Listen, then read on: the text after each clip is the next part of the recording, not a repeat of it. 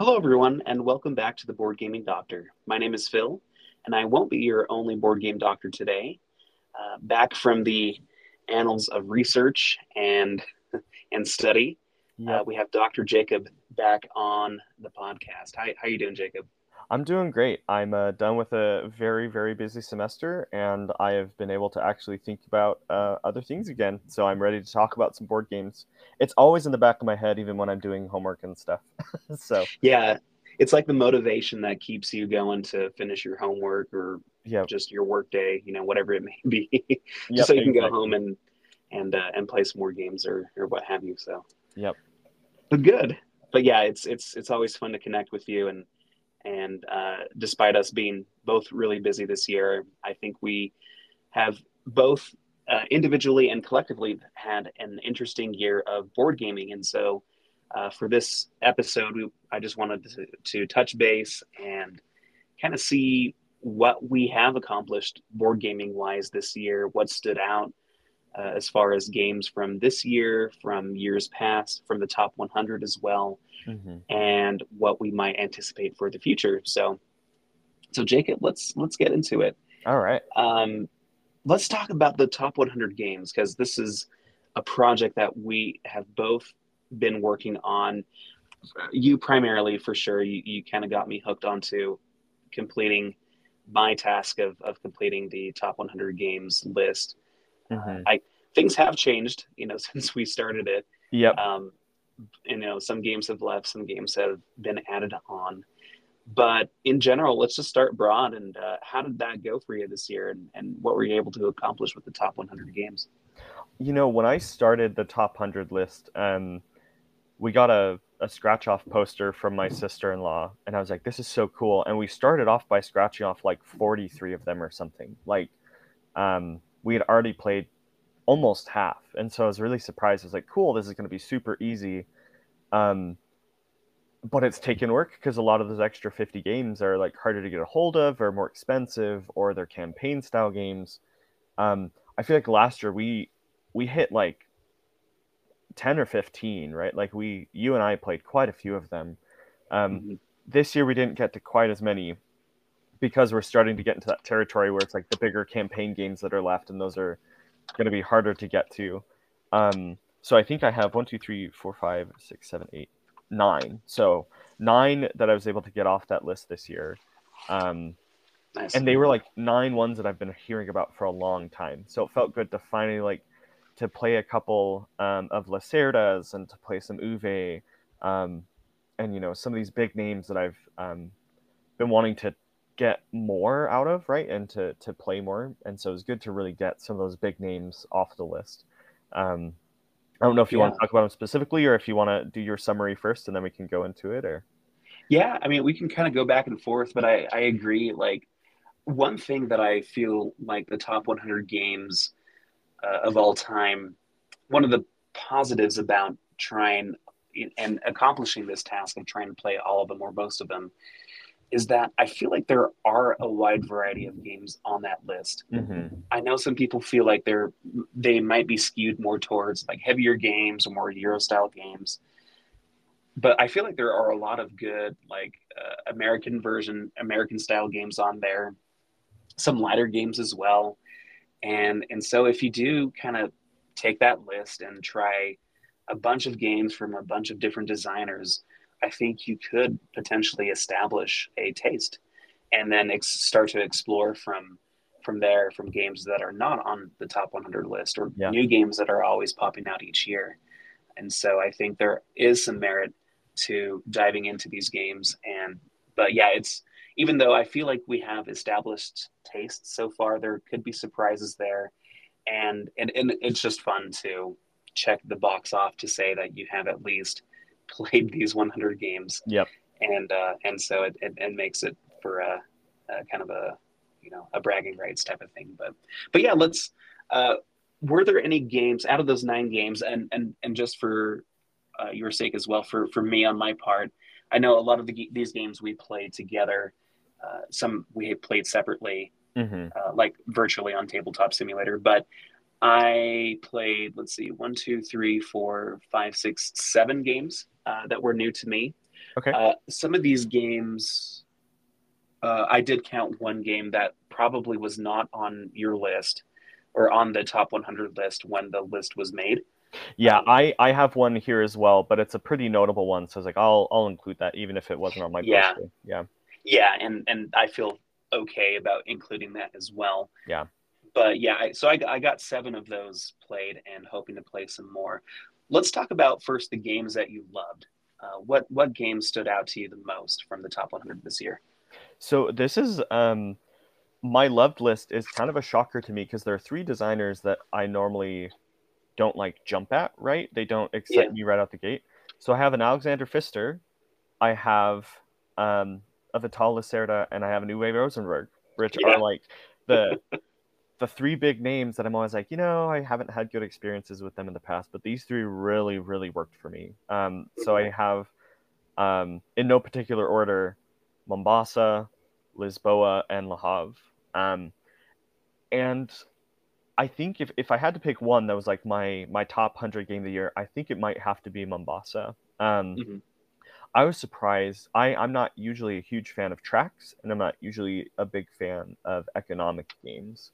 And I don't I don't know if you would qualify Mombasa as economic. It's more of like stocks, right, where you're kind of investing and trying to um, better certain colors, right, that you have more stock put into. So I guess it's more stock. Um, but I found that game so interesting in the way that the tracks have the special powers and it works kind of like Orleans, right? Where you're going, the higher up the track you go, the more return you're getting on each individual company. Um, and it just had this really satisfying um, loop. And not to mention, you know, the card play and how you actually do those things, right? And how you actually get things out on the board.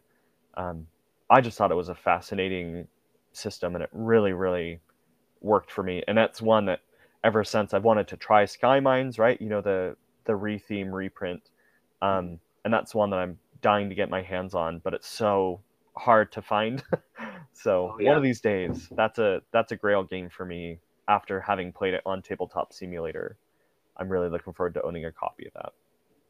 I agree, and I'll I'll just say that Mombasa was the game that I liked the most from the top 100 this year as well. Mm-hmm. Uh, I, I put it into the love category, and it, it made my top games of all time uh, episode. And for the reasons that you mentioned too, like I really like how you take actions in that game. Uh, it really uh, benefits to having you know planned ahead and what uh, action cards you play and what columns on your board and when you take them back into your hand and the whole uh, stock system too like i've mentioned before i'm not a huge fan of tracks but i like how this game makes it feel a little bit different because it's all interconnected with the main board Mm-hmm.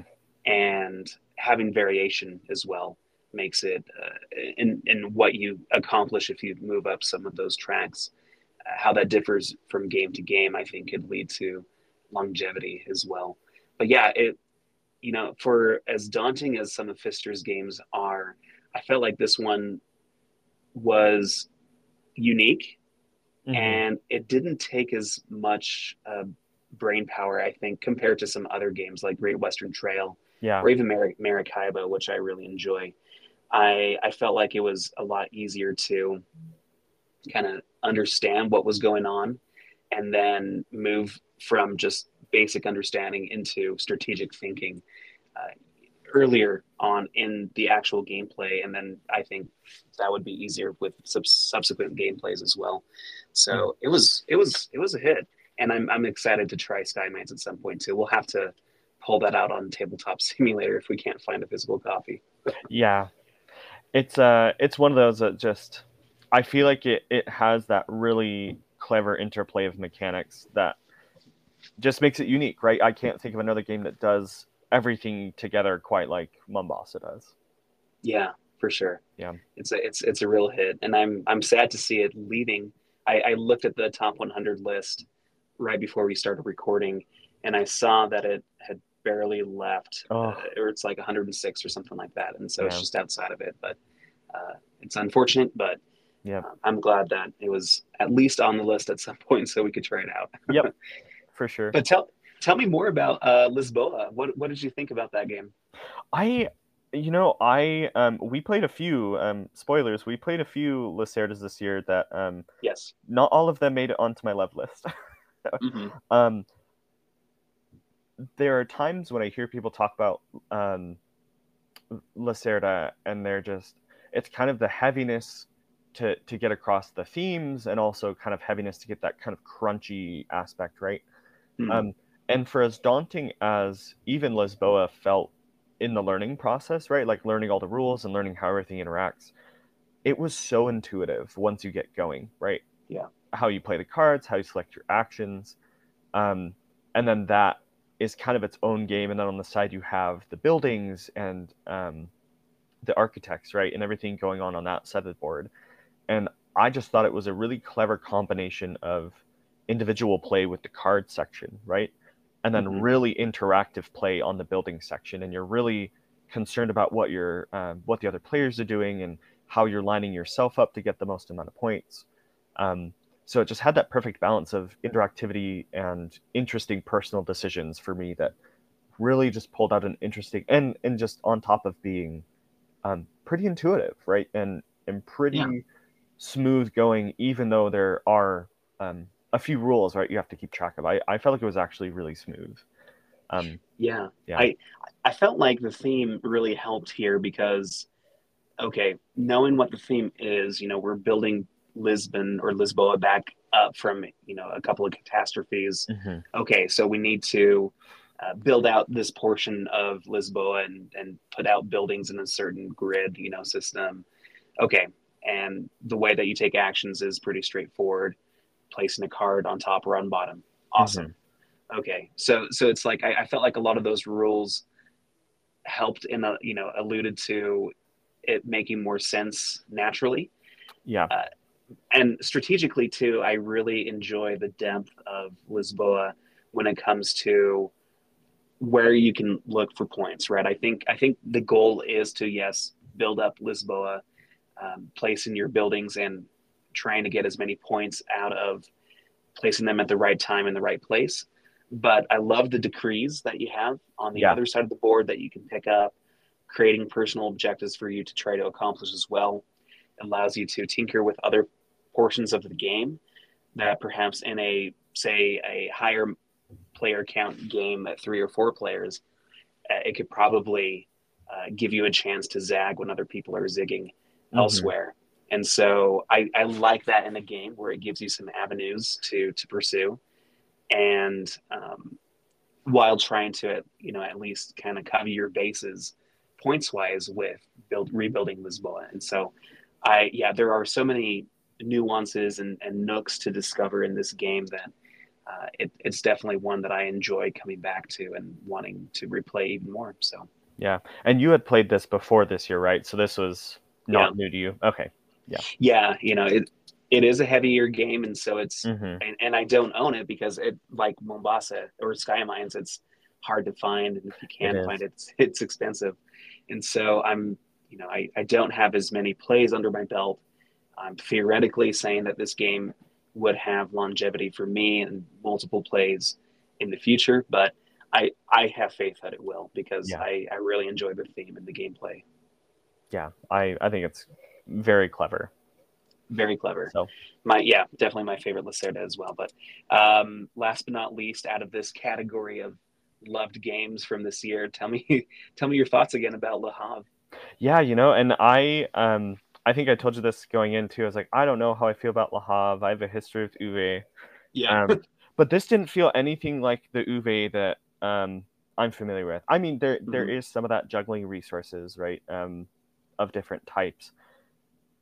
But I just thought it was so clever the way, uh, you know, getting all those buildings out just felt so satisfying, and mm-hmm. Um, the way you actually get them, right?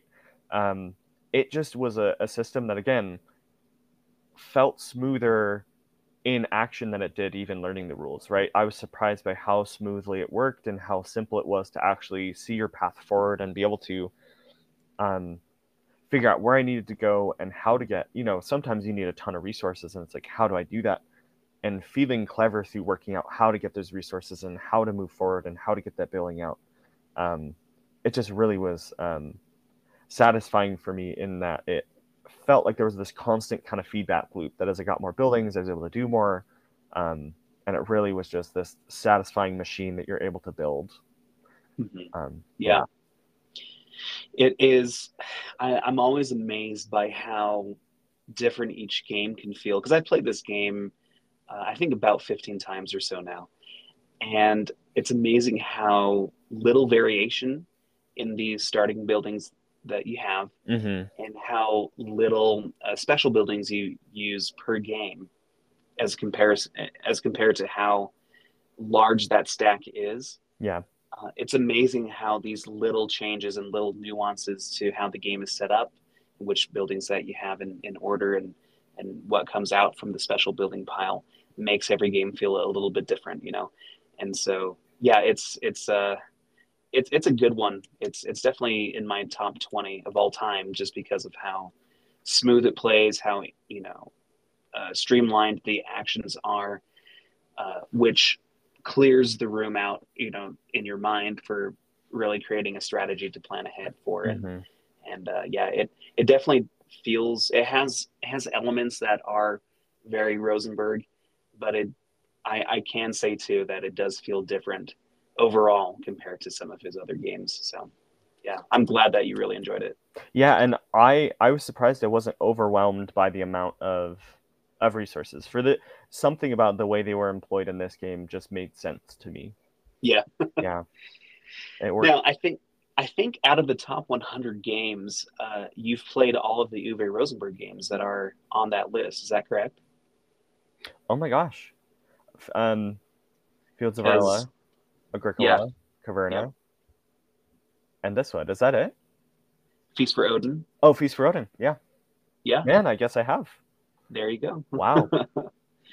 now, uh, we had talked about uh, playing some other games that are outside of the top 100 from Rosenberg in person, you know, including Glass Road, uh, which is one of my personal favorites. But um, yeah, I, I I look forward to sharing more of these other Rosenberg uh, Rosenberg games with you to hopefully um, uh, scratch the same itch that Le Havre did. But yeah, um, that's my hope. anyway, yeah. Uh, so let's continue with our discussion on the top 100. And so these were like the best of the best that we played throughout the year. Uh, what about some of the other games that maybe you just liked or may, didn't quite hit the mark for you? So there were um as you can tell, I only really had three in my left. I I think a lot of the ones that I played this year, the, the problem that I had was to me, I, I tend to, you know, the, the three that I've talked about, there's a sense of elegance, even though there's a lot of rules. Mm-hmm. Um, for some of these other ones, that it didn't quite feel like that for me. Um, so like, um, I also did plays on Mar on Mars and the Gallerist this year. Um, mm-hmm. And again, going back to that um, you know, the thematic connections to the complexity really comes through in Lacerda games. Mm-hmm. Um, the Gallerist, um, I thought was going to be my favorite, but actually ended up being more difficult for me because every time you take an action, there's like a four step process that explains what you have to do. And so I, I found it hard to remember what exactly each action did, and that made it harder for me to strategize how to get things moving. Yeah, on the on the whole, I was able to strategize and figure out where to send my people and how to get guests into my gallery. But um, every time I'd take an action, I'd have to re-look at that list and work through. And I inevitably forgot something or misremembered something.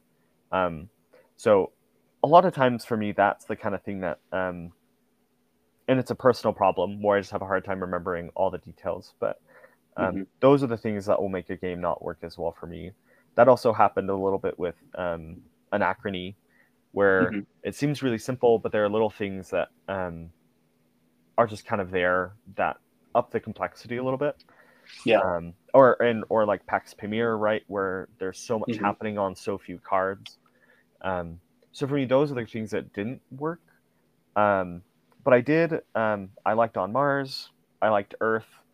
Um, I'm I'm including Earth even though it's not on my poster. Um, it's one okay. of the most talked about ones yeah. the last little bit. So um, I, I, I will say that like I believe this game should be in the top 100. Yeah. I think this game deserves to be, Yes. uh, even though it's I think it's somewhere in the 200s right now, and so uh, maybe one day, you know, with expansions or something, it'll reach that point. But uh, yes, let's let's include it there. oh, is Earth not in the top hundred? It's not. It's not. I thought it had made and- it. Oh no. I think everyone predicted that it would, but it hasn't quite made it yet. So Oh, I'm slandering. I'm sorry. no, it's okay. No, we're we are promoting that that idea that it should be. So Yeah. uh, next year will be should be the year that it, Yep. it, it hits. That's that's my hope. But, um, but yeah, like I, I, I share a lot of similarities and uh, and similar thinking with some of these games. Like I, I included on Mars as well in on this list of, of games that I liked but you know didn't love.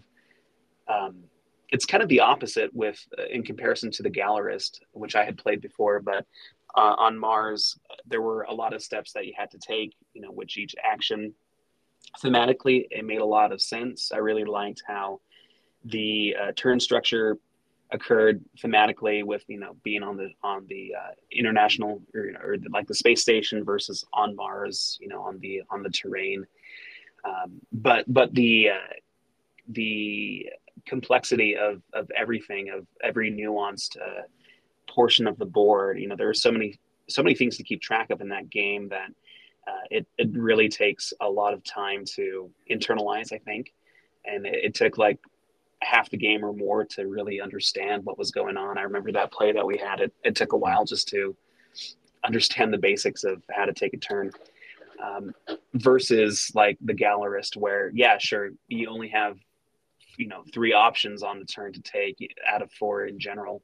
So it's like, oh, you know, this kind of looks like a wingspan or something like that, right? You know, oh, it should be easy, but but every action that you take has a very uh, very much a cascade of, of, of consequences that you take.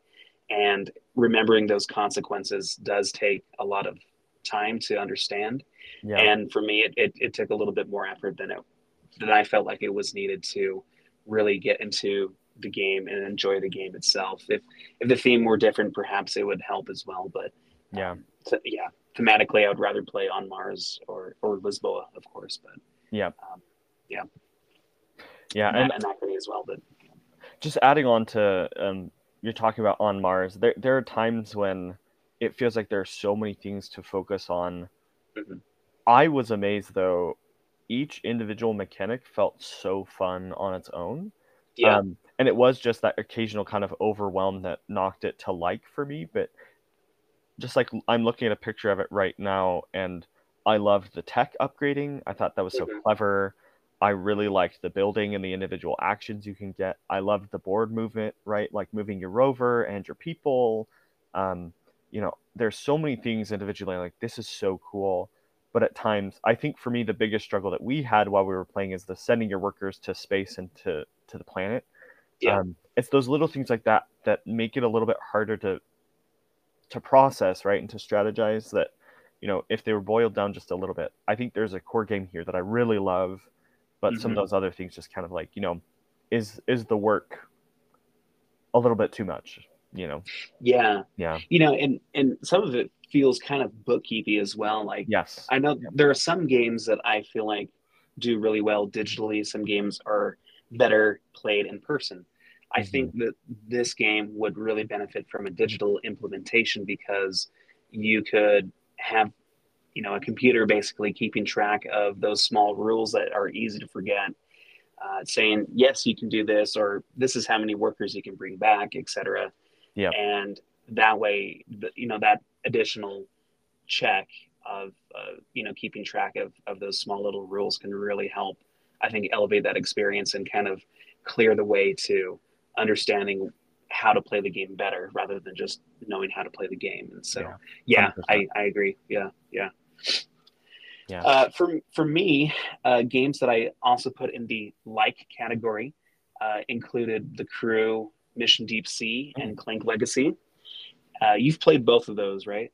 I I have not played Deep Sea. We own it. I've played the original. Um, Oh, okay. I haven't yeah. gotten a chance to play Deep Sea yet. Yeah. So so Deep Sea, I've I've talked about on the podcast before. Mhm. I think it, it definitely is a better and upgraded version compared to the crew uh, when it comes to gameplay and it, like playing it just off off the mark and not playing the campaigns, uh, the campaign scenarios. If you just wanted to play a one-off situation, this game works better, I think, than mm-hmm. than the original crew. And so for that, I enjoyed it more than the crew. Um, but uh, I haven't talked about Clank Legacy. You know, obviously, I can't talk about the entire experience. You've you've played the whole Legacy game, though, right? I have, and I I love it to death. We still yeah. have we we played a friend's copy, and then we went and bought our own copy that someone else had finished just because we loved the end product as a game so much. Um, mm-hmm. And so we have someone else's copy, but it doesn't bother us because it's so good. It feels like Clank with a couple expansions thrown in that really is the ultimate version of Clank for me. Yeah, it is, and I'm I'm super excited to try to get to that point. Mm-hmm. Uh, I I felt like we so Ariel and I um, we played the first session of it, and that was really fun to see the new board and kind of relive Clank because at that point we hadn't played the base game of Clank in a while. Yeah. Uh, but we haven't been able to bring it back out just because of family and you know just other things and and so it's you know I'm I'm hoping to you know live that experience and and really enjoy what Legacy has to offer. Um, when we we have played Clank since, but it's been with other people, and so we're not mm-hmm. going to bring out Legacy or no, we're going to bring out the, the incomplete version of it. We're going to bring out the base game, you know, and so yeah, and so it's it, you know, I we'll talk about some goals and at the end of the podcast for for next year, but I probably should put playing Clank Legacy with my wife on top of that. Uh, we'll see what she feels, how she feels about that, because it's her game. You know, she she got it for oh, wow. Christmas or something, but and so I I guess I'm deferring to her when we when she wants to play it. But yeah. Uh, but hey, you know, I'll, I'll I'll drop some hints and maybe we can get that played more. But yeah, and just to say, I mean, if you've only played the first game, you still will have already gotten a taste of the sense of humor. Um, oh yeah, this game is so funny. Um, and yeah. I think because of that, uh, sometimes the weakest point of legacy games for me is that narrative, right? It's more of just like here's a little bit of like here's a sprinkle of narrative to give a reason for why we're giving you this new thing, right? Clank, the way it has the corporate humor and the fantasy humor, really, really worked for for the group that I played with. Um, mm-hmm. And that Book of Secrets is consistently funny, um, and I love the way that the end game points, like end of campaign points, are distributed. Um, and man, I I think this board looks and feels more thematic by a mile than um, any other version of Clank I've played. Um, Yeah, I I love Clank Legacy with all my heart. It's it's my definitive version of Clank.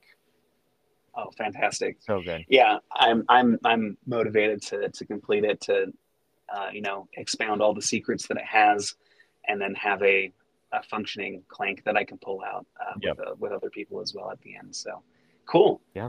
Um, and just so real quickly too, out of the top 100, um, I, I, I don't like to dwell on on yeah. the negatives as as much, but I mean there has to be some games that missed this year, right? And so we're what were the games that uh, missed the mark for you this year? I think I mentioned a couple. Um, the the kind of there were some that I I could recognize they were good games that just didn't work for me. Um, yeah. And those were the Gallerist, Underwater Cities, and Anachrony, right? Um, mm-hmm. underneath, I can tell that these are really good game systems. Um, but each case, like uh, the Gallerist was just a little bit too heavy for me. Um, as we talked mm-hmm. about, kind of, it seems simple, but underneath everything, there's like this whole process, right? So that was a little bit too much for me. Um, underwater cities is at a disadvantage. I went in with someone comparing it to terraforming Mars for me, Mm-hmm. Um, okay. And so I went in with a different expectation for what the game was going to be. Um, and because of that, I didn't quite feel that same um, kind of engine building satisfaction from it. And so I think that's why it didn't work as well for me. Um, and then Anachrony, I feel like it felt like a, a heavier, more thinky version of um, Lords of Waterdeep, right? Where it's mm. actually pretty simple worker placement, you know, what you're getting back, what you're putting back in. Um, but as I was playing it, I was like, you know, this makes me want to play Lords of Waterdeep. um, it's like you know, it's just that little bit of added weight that I think really could work for somebody, but for me, it reminds me of how I I'd rather actually go just play a simpler worker placement game. So I think yeah, all great you know, games. Yeah, for sure. Yeah, they they obviously you know the populace at large in, you know considers these games really good. I really enjoy underwater cities for the mechanisms and the tableau building. Mm-hmm. uh, anachrony i i tend to agree with you as well. Uh, when you strip down the, the, theme of it i think i think the the uh, quote unquote gimmick of taking borrowing resources from the future is just a really cool way of, of taking loans in this game. Yeah. And so you know you have that portion you have the uh, worker placement. Uh, I think it's it's neat the way that you need to, you know, combine certain workers in certain spots, and you have to have mechs to be able to do so. And so it's it's a little bit of a more complex version of your typical worker placement, but as you strip that away, you know, it, it really does become a kind of a typical worker placement game. Yeah. With some some unique features, you know, the the way that the game switches halfway through is is pretty cool. You know, I I compare it to like the switch that happens in games like Brass, where yes, uh, all of a sudden the next half of the game is is like you know tense and just really really different. Something uh, uh, maybe it, it's kind of opposite of Brass, where it's really tight at you know at the end of the game of Anachrony versus at the beginning with yeah. Brass, but. Um, and I and I suppose that added modules to this game as well make it for a more unique experience when it comes to worker placement. Yeah. So I, for you know, expansions and modules, uh, I think that's what maybe some people have really uh, hooked onto. But obviously, if if you're not hooked onto the base game, then you wouldn't probably have much to say about the modules as well. So so I don't know. It it didn't quite hit the mark for me as well. But mm-hmm. yeah, I can I can see where this game could feel different and could really uh, have helped people enjoy this game for multiple uh, game sessions. And so, yeah. Yeah, and if worker placement is your favorite and you want a little bit more punch and a little bit more meat, right? And like having to sacrifice workers and having to switch and hire more workers, right? There, that's there, and I think I can see why people really like um because even managing your workers is um you have to really think carefully about how you're doing it and what type of workers, right? So I can tell why someone would like it. Um, yeah, yeah, it's really clever. I agree. I agree. Um, for me, so some games that were kind of, you know, uh, that didn't quite hit the mark. Uh, Heat Pedal to the Metal mm. is one that was not on the list uh, to begin with, but it has made quite a stir and quite a rise in the top 100 games. I've gone into my reasons why, but um, you know, a racing game is uh, with with this deck building is not perhaps my favorite. I think I would rather play other deck building games like like like Clank, right? Mm-hmm. uh, like Dominion, uh, even I you know just a pure deck building game like that. I I think I would rather play ahead of Heat. Uh, Planet X, the Search for Planet X, uh, it was a, a fun, you know, deduction type of game. I've just really struggled to get this game played. I've I've presented it multiple times to friends and we've always chosen something else. And so, to me, you know, I, I feel perhaps maybe a little uh, dejected for having tried to get this game out and, and really play it and see if it's something that I enjoy. But if I'm in the space for a, a deduction game that's kind of like Clue, then yeah, I would I would pull this one out. You know, I've I've played it solo and and really enjoyed that play. So I think out of the games in this category where it didn't hit the mark. I think this one would elevate for me if I got to play it more. Yeah. And then finally, uh, for me, Nemesis was a game that I got to play solo uh, in person. I went to a I went to a, a Magic uh, thing at, at a at a game store with with one of my friends, and I got there too late, and so they had already started. And, and so I was just like, okay, they're playing Commander. They're going to take like an hour and a half to play this game uh, let me just pull out something from the rack. And so I played Nemesis, and, and it's really cool. It's, you know, it's obviously a very thematic game.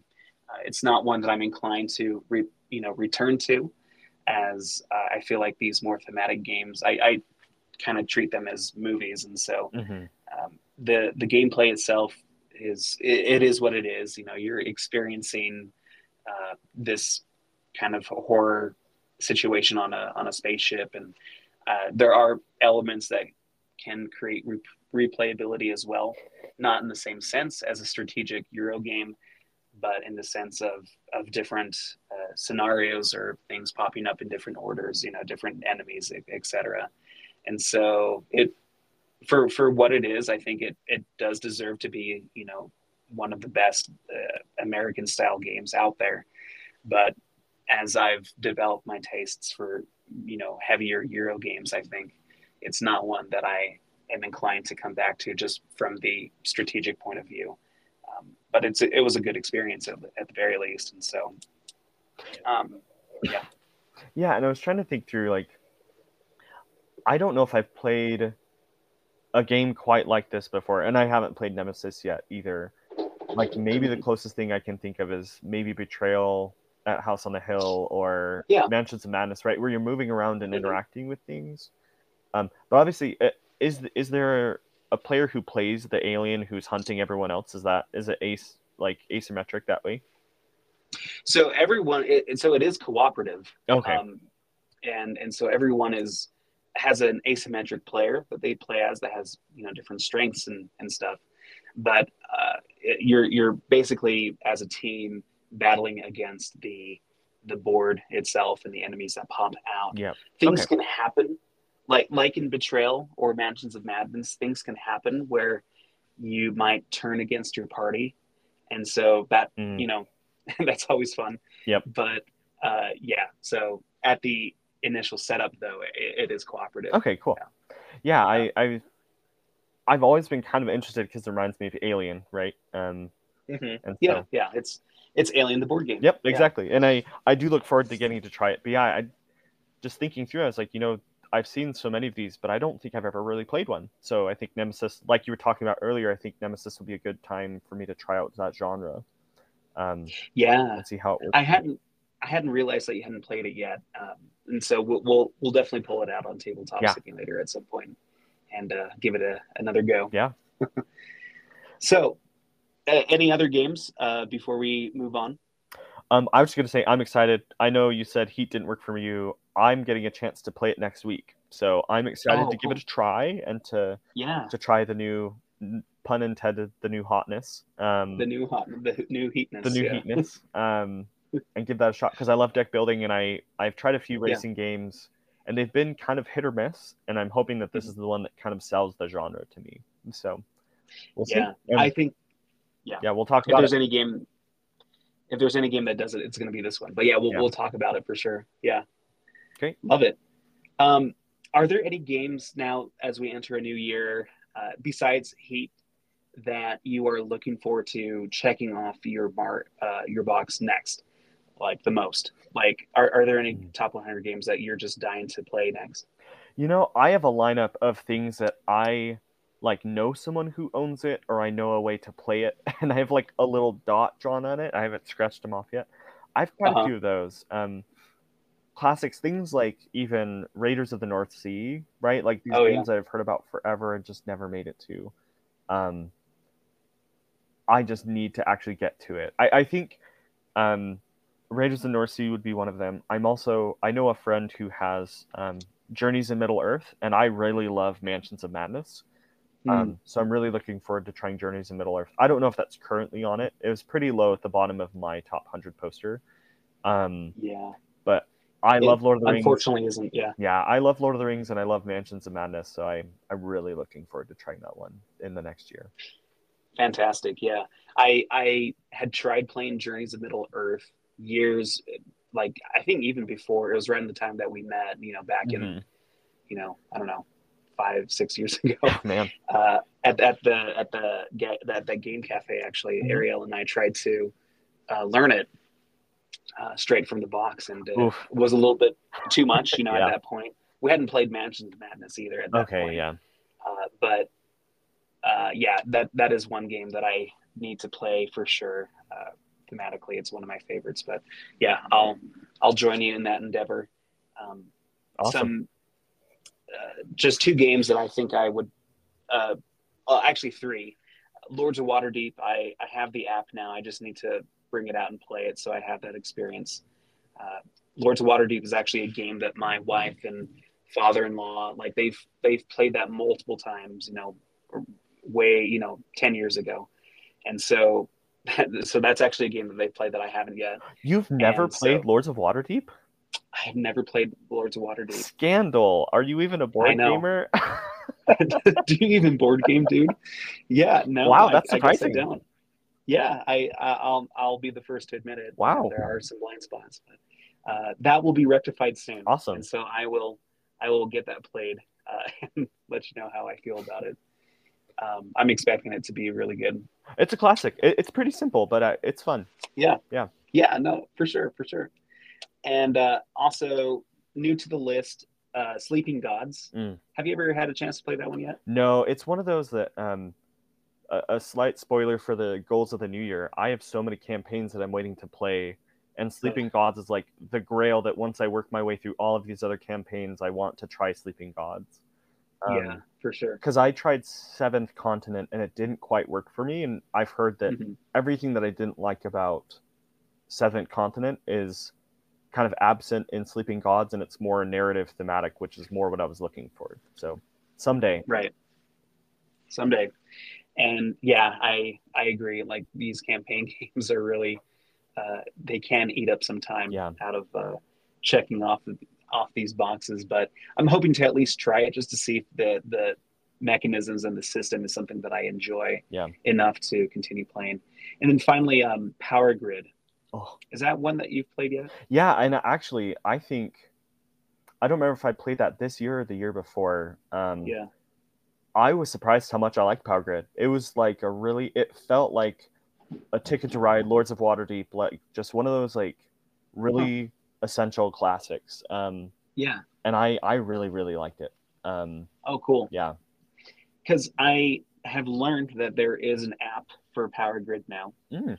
I I think it's it's buggy, and I think it's in German. Oh, But if it's at least a way to play it, you know, and, Yeah. and so I I have been thinking about you know purchasing that app and just trying it out there just to say that I have done it. But yeah, I need to to check this classic off for sure, and I'm really excited to do so. yeah. That that's one that every time I think about it, you know, I'm, I'm like, should I buy that? Because I did like it. so Yeah, it's right? on, it's always on like a my short list for things to maybe buy someday. Right. Yeah. And I and I, I think you know there's lots of maps and lots of different variations Yeah. to play. I, I love games that have like different maps that you can play on and hmm uh, to to make things feel different. And so I I anticipate that this game will be highly regarded in my in my opinion. But Yeah. Uh, but yeah. So uh, a couple of quick questions for you as we transition to near the end of this this uh, podcasting session. hmm So, what was there a game that was released this year, 2023, that you played and was just like your favorite? Do you have any of those games? Yeah, so I made a list of everything that was new to me and or just new this year. Um, Good. If I had to pick one, oh, that's tough. Well, while you think about that, I'll, I'll just mention, and I, I think it's no surprise Yeah. to anyone who listens that Oranienburger Kanal is my favorite game Yep. from 2023. Um, just classic Uwe Rosenberg uh, mechanisms with the resource wheel, with tableau building, with very you know different cards, individual cards, and you know tons of you know decks of cards that you can play with.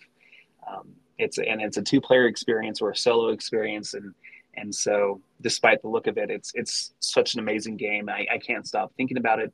It's it's the one game that I will you know pull out and play solo over and over again over any other game that I have owned so far. And so it you know it's it's just a fantastic game, but it's it's going to be hard to beat that. Earth was a very close second, and it I, it's hard to think about because I backed Earth last year, like around Yeah. my birthday in 2022. Yeah.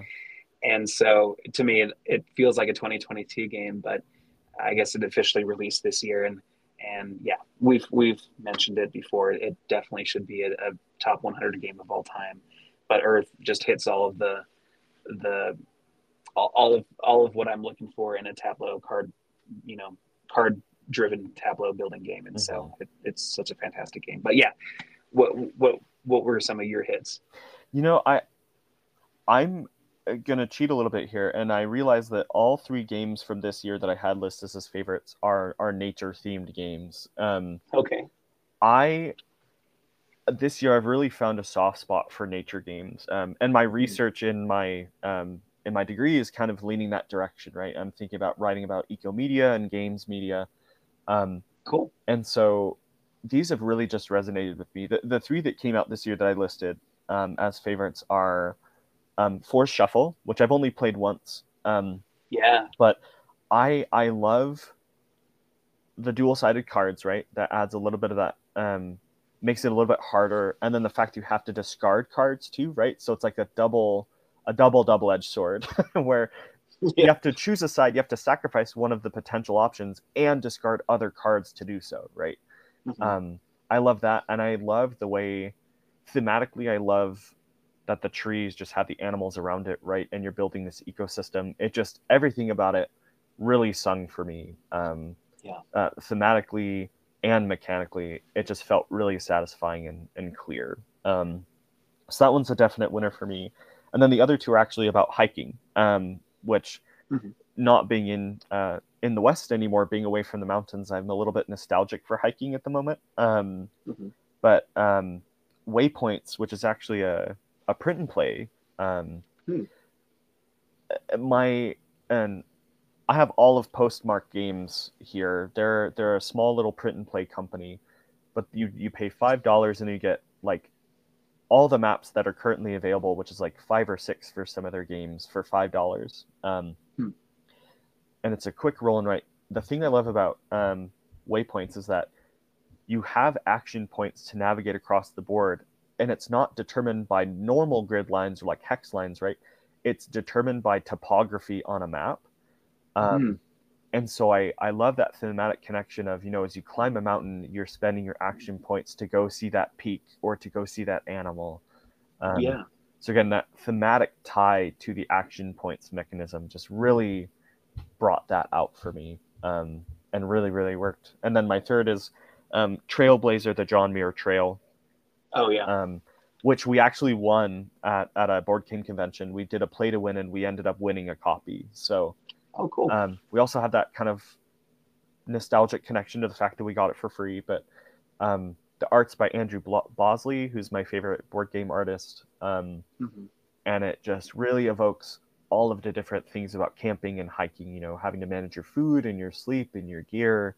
Um, and you know going out to different parts of nature to see the animals so it's been a really naturey year for me probably because i've been stuck in an office reading about nature rather than being in nature. And so board games have been that opportunity for me to like really feel like i'm engaging with um, the beauty of nature and made me really want to go out and be outside more right?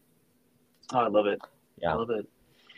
So i uh, great list. I've i've heard you know uh, superficial things about Trailblazers. Yeah, uh, it's definitely one that I need to try. Uh, Waypoints is a game that I haven't heard of yet. How how long does it take to play Waypoints? You know, it's it's a roll and write, um, and yeah. it only has like four like quote unquote rounds. Um, mm-hmm. But it's pretty crunchy. It, it, took us about forty five minutes to an hour, um, and so it packs a good amount of game onto a single piece of paper. Um, cool. So I think we should play. This is a really good one to play remotely. Um, and their other yeah. two games, Aquamarine and Voyages, are also just incredible. Um, yeah, you know, we were talking about Rolling Realms before we started the podcast, and these mm-hmm. three have. I have a four-way tie for my favorite roll and write, and it's these three and Rolling Realms. so, oh sweet, all three of these have made it really high up because you know, it's just unveiling what you can do with a piece of paper and you know, three dice, right? There's so much yeah. possibility there, and I and just the bang for buck, you know, and they keep releasing maps. I think um, Voyages yeah. now has six maps for five dollars. Is uh-huh. just some of the best deal I've ever seen in this industry. So really respect what they're doing. They're a really small company, but man, they put out great stuff. Awesome, yeah. It, you know, when when you describe waypoints in particular, it kind of sounds a lot like Guilds of Merchant Explorers. Are there some similarities there? Um, you know, actually, Voyages, their other game, feels a little bit more like Guilds of Merchant Explorers. Um, okay, yeah. Where you're you're sailing a, a boat around the ocean and you have to go in straight lines and you're trying to visit islands and collect bounties and um, all that kind of stuff. So Waypoints Mm. Waypoints is so unique. I don't think I've ever played something quite like it where you're actually free to navigate however you want. It's just you Yeah. have to pay attention to the po- topography of the map, right? Yeah, Um, right. So really, really, just so clever. Yeah. Yeah. Hey, I'm I am intrigued. Consider me intrigued. I, I definitely want to play this now. Yeah. We'll we'll, we'll do it for sure. Oh yeah, hundred percent. hundred percent. Yep. So these and these games were released this year, right? Yeah, Way, Waypoints was um, Aquamarine and Okay. Voyages by Postmark were um, 2021 and 2022. Gotcha. Yeah. Okay. So so speaking of which, were there any games that you played for the first time this year that really stood out to you, like like Voyages and Aquamarine? Yeah, so I have a couple. Um, I played Trekking Through History for the first time, um, Okay. which I've always been a fan of the trekking games, like Trekking the World, Trekking the National Parks. Um, Uh-huh. Trekking Through History was one of those that when I heard the rules, I was like, this can't possibly be the whole game, right? Like it's so simple and there's so little going on. Um, but it just tickles my brain and it gets the endorphins going. Um, have you played Trekking Through History? I have not. It, it's been on my list to try to play at some point. Yeah. Um, it, it's it's a more like light weighted game. Is that It that is, right? yeah. It, it's very, very streamlined. It's kind of like you're playing timeline. You're trying to put cards in Hmm. chronological order, Yeah. Yeah. but you get the added puzzle of you want to collect cards that give you the right color of discs to fill out your low passport map to get points and bonuses. Mhm. So you have this kind of double strategy of trying to get your cards to go in chronological order and not making too big of kind of temporal jumps while also trying to get the right symbols, right? And when people take cards, the bonuses change and so it has that level of interaction and that level of simplicity that just brings out this satisfying little puzzle of do I take that card because it gives me the symbols I need now and you know jump over the possibility to play all these other cards because it's too far in the Mhm. future or do I try and pad it out and hope that no one takes those cards right so I it's really simple but you know plays in like half an hour and it was really really fun so Awesome. um I I I remember playing Timelines like years Yeah. ago, like ten years ago, mhm. and thought it was just a blast. And this is before I, you know, discovered the hobby Yeah. a- as a whole and Euro games in general. But I think this would be a fun way to relive that that timeline esque uh, type of enjoyment that I had before. I like that. And it's just that little Yeah. bit that little tiny step up right where you're adding a little puzzle on top of trying to get things in the right order so i really like that um again nature yeah. sorry what were you going to say Oh, it's just uh, any uh, any other games that were new to you this year. yeah um we actually just played this for the first time so maybe it's recency biased um and speak of nature right i played meadow the other day um, oh yeah.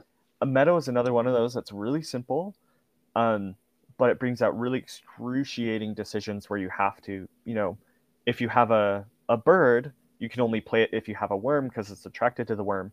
But when you play the Mhm. bird it eats the worm so you no longer have the worm to play other cards with right? So you're always losing things to gain more things um, and it has this really excruciating kind of like Forest Shuffle right? Where it's like do i give up this potential thing for the future to get something big now? And i just i really love that tense um trying to decide whether to play something or not or trying to find a way to to keep them both right and to start a new Yeah. or something right and just beautiful uh, thematically again i think these nature games are doing a really good job of bringing mechanics through s- thematic familiarity right and and really making it easier to get these games to the table Yeah, I think that's a good point. I think a lot of these games, um, I mean, perhaps Wingspan to a, to an extent, Yeah. but but but games like Meadow, games like um, Forest Shuffle, in, in a sense too. Like you, you, have those, uh, you know, the wolves, you know,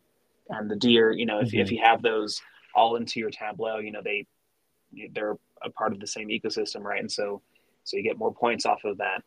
you know, knowing the birds and the worms in, in, in meadows too. It's like, Yeah. okay, I understand that just from being a human and observing nature, right? Yeah. And so if you can implement that as a rule in a game, that just makes the onboarding so much easier. It makes it more welcoming to other people. And, you know, who who doesn't know or enjoy nature? You know, I mean, there are people, of course, Yeah. who don't, but but like it's it's just a, a kind of a, a popular opinion amongst people i think that that you know oh yeah you know i, I enjoy nature I, at least enjoy looking at it or something like that Mhm. so um, that that is a really good point. That's a really good point that it, it helps. The thematic uh, integration into the rules is something that's often something that i look for in a game and how easy it is to do that with nature themed games. It's that's true.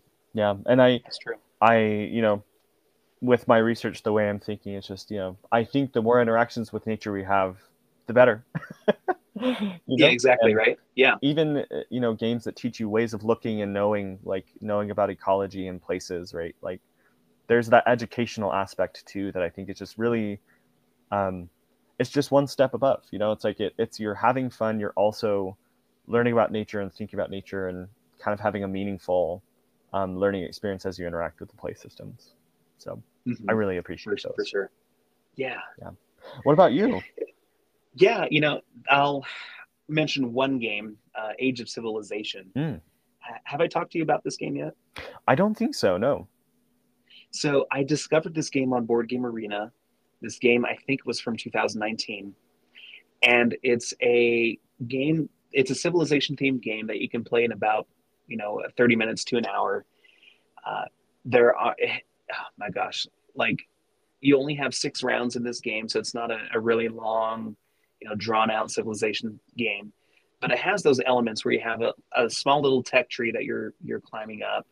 You have uh, yeah, the the kind of like a worker placement esque type of action selection uh, in each of these rounds. The order in which these actions come up are different every time. Actions like, you know, taking uh, or building a wonder, or taking resources like money or food, or um, sorry, uh, money or um, like military points, things like that.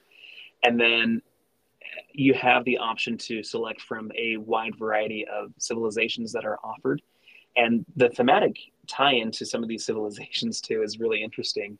Um, but like they they're spread across the whole you know globe. You know you have um, Asian uh, civilizations, Middle Eastern, uh, European, it you know Pacific Island. It, it- you've got them all right, and so it's like it's really cool to see what civilizations are offered. Uh, it offers a really cool puzzle. Like you can kind of take in the whole um, puzzle that you're offered and say, okay, where, which direction am I going to go up my tech tree? Which civilizations am I going to target um, based off of the worker placement spots and what order they're coming out in, you know, during each round? Uh, how am I going to allocate my resources in a way that I can gain a lot of points? And the so there's a lot of like uh, setup, you know, planning ahead of time, but it's it's a small enough game that you can wrap your head around it easier than some other games like other Euro games where uh, you kind of have to solve the puzzle as soon as the board is laid out in front of you. But in this game, yeah, it, it goes quick. It's it's really crunchy, really fun, really fast. It's like a, a tiny epic game yeah uh, but with civilization on top of it. And I've played this game uh, like over 50 times in the past year Whoa. on Board Game Arena, just loving, loving it. And every game feels a little bit different because you're flipping over new civilization cards. There's a really large stack of them that you can choose from. It's, it's just a fantastic game for, um, for what it is. And so I discovered that this year and I'm grateful that it was on Board Game Arena to be able to discover it. And it's, it's really, uh, shot up the list for me. So Yeah, I'm looking at pictures of it and I really want to try this because I sometimes civilization games bounce off of me because they're just a little bit Yeah. too much, but this looks perfect. Oh yeah, yeah. I think you'll enjoy it. It's you know, if you're playing like one or two turns per day, like it it takes literally like two or three days to play, you know, at most. So if not less. So it's uh I'll I'll start up a game or something and we can we can give it a give it a go. Yeah, that sounds great. Yeah. That that was a huge surprise for me. Now, uh thinking of, uh, let's transition to like our thoughts about next year. hmm Um, first of all, are there any games that you're excited for that have been announced or will be fulfilling or something like that that you are excited for uh, in the upcoming year? You know, uh, with trying to focus on playing things from backlogs and things, I have not been yeah. as in the news as I should be. Um, I feel like there's, yeah. I have one. Uh, there's the the sequel to Trailblazer that's coming out. Um, hmm. It's um, it's about is the Amazonian Trail, um, but it's it's adding in a bit of polyomino, and so I'm like, oh, I oh, cool. I love that, and so I already love the Trailblazer um, line, and so I'm really looking forward to trying that one when it comes out. That's the main one I, nice, that comes yeah. to mind. Yeah. Cool. Yeah, I I need to I need to try some of these games because I like you. I'm, I'm, a big fan of these nature games. I need to try Trailblazer and see how that that fits for me. And so if it, if it if it clicks as well as it has for you, then I would be excited for this new game too. Mm-hmm. um, and and same with me. Like I, you know, considering all the games that I need to play that have released around this time, like you know all the late 2023 games that I have on my list. I feel like I haven't had much thought about what is planned to be released next year.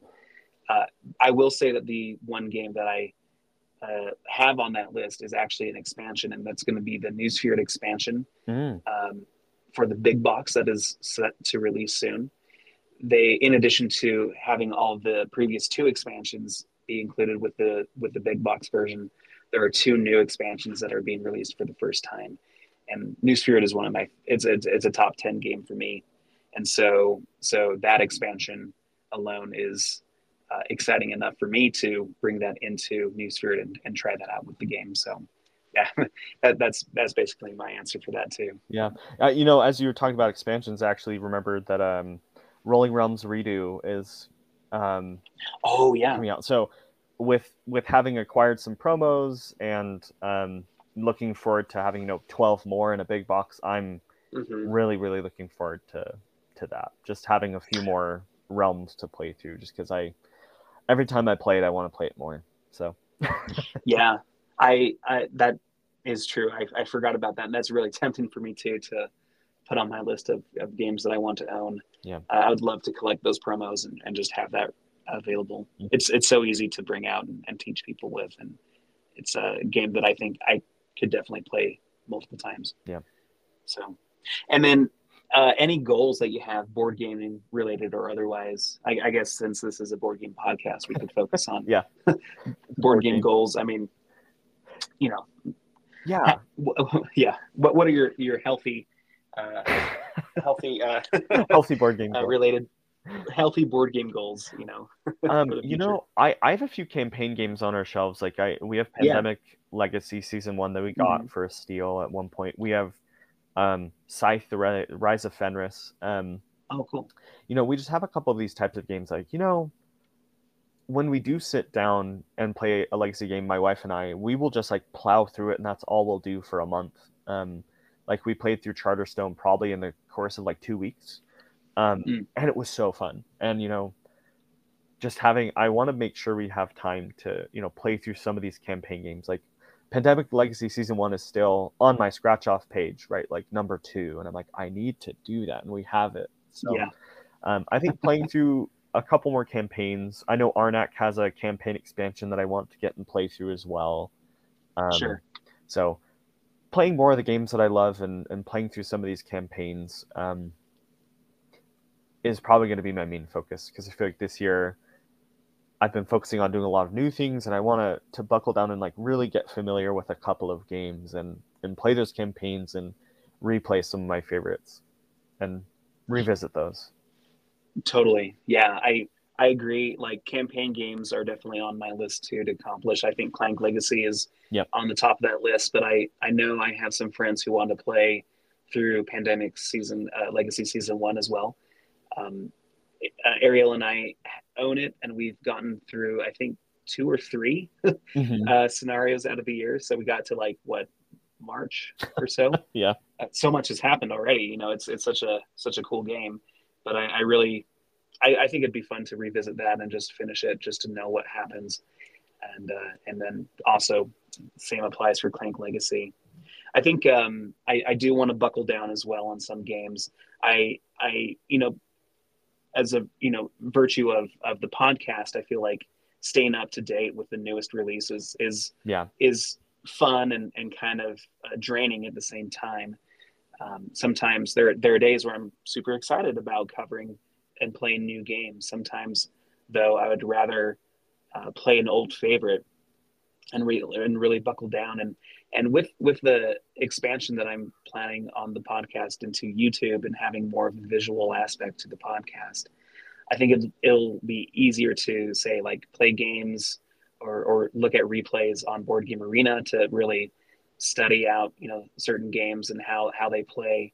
Uh, I, I really want to like create strategy articles as well for um, some of my favorite Rosenberg games like Caverna etc. Like Fields of Arle as well. I think those games are, are so interesting that they um, seem like they are like solvable games, right? Everything is, is laid out in front of you in Caverna, all the tiles and everything. The only thing that's different is in what order the actions are coming out and when you have harvests, right? Mm-hmm. And so is it, you know, to me, it's like, and, and Fields of Arle also has very limited variability from game to game. And so it's like, can these games be solved? Right? Is there is there like a a solution, an equation that you can use that is pretty much applicable throughout any of these games? And I've, as I've looked at some of the top players and their scores, you know, they're they're getting these really high scores, and I, I really want to dive into and analyze what these top players are doing to uh, what strategies they are using in general to kind of achieve these scores um, while you know adapting to the small bits of variability that you have, whether it's from the game or from the choices of players as well. Um, that that's something that has been on my mind recently to do for for these games and games like the Feast for Odin as well. Uh, I think uh, so. So in for Rosenberg games in particular, I want to dive strategically more in depth into those games and and really become more of an expert in those. You know, I, I don't think I'll ever become a super expert of Agricola just because it's it's such a um, a lifestyle game for so many people who have already contributed so much to uh, the the uh, community when it comes to strategy. But for some of the other Rosenberg games that haven't had a lot of uh, spotlight for for strategy, uh, like Agricola has, I think I I want to kind of fill that niche a little bit, and so that's what I'm hoping to accomplish with the podcast and YouTube channel uh, this upcoming year. Uh, I guess, and so that kind of ties into what I'm I'm hoping to accomplish board gaming wise.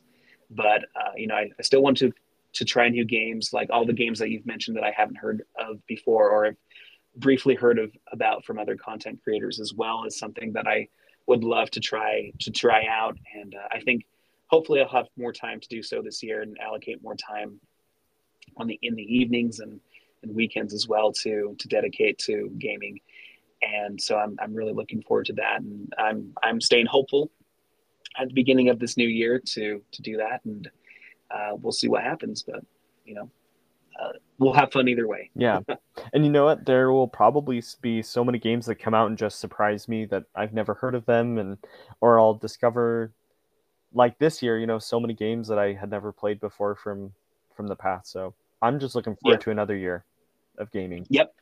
Yeah. So. Every year there's there are new surprises, whether they're recent releases or old ones. Yeah. And that is the joy of this hobby. Uh, there's just so much to discover. Yeah. Well, Jacob, it's been a fantastic conversation. I I do have to return to work at some point today, but you know, it, at this time of year, it's kind of lax anyway. But yep. uh, is there anything else that you wanted to talk about before we we called it good for today? You know, I, I think that's it. I'm just really I'm really happy with the way this year went, and um, I'm really excited to have some time this holiday to just kind of sit down and play some of these games that I've been away from for a minute, and um, really grateful that we had the chance to to podcast again, and I, I get to see you pretty soon in person and play some games. Yeah. So it'll be, you know, it's it's been a good year, and I'm looking forward to another one. Same here. It's I'm looking forward to playing some in person games as well uh, it's it's been awesome to reflect about what we've played throughout this year, what has stood out, what hasn't, or I, I guess what what, uh, what has stood out. yeah. um, but yeah, it, has been a great year, and here's to uh, an even better one next year. Yeah. But uh, thank you, everyone who has listened to our conversation. Uh, thanks for joining us, and hope that you schedule an appointment with us real soon. And we'll catch you on the next one. Take care.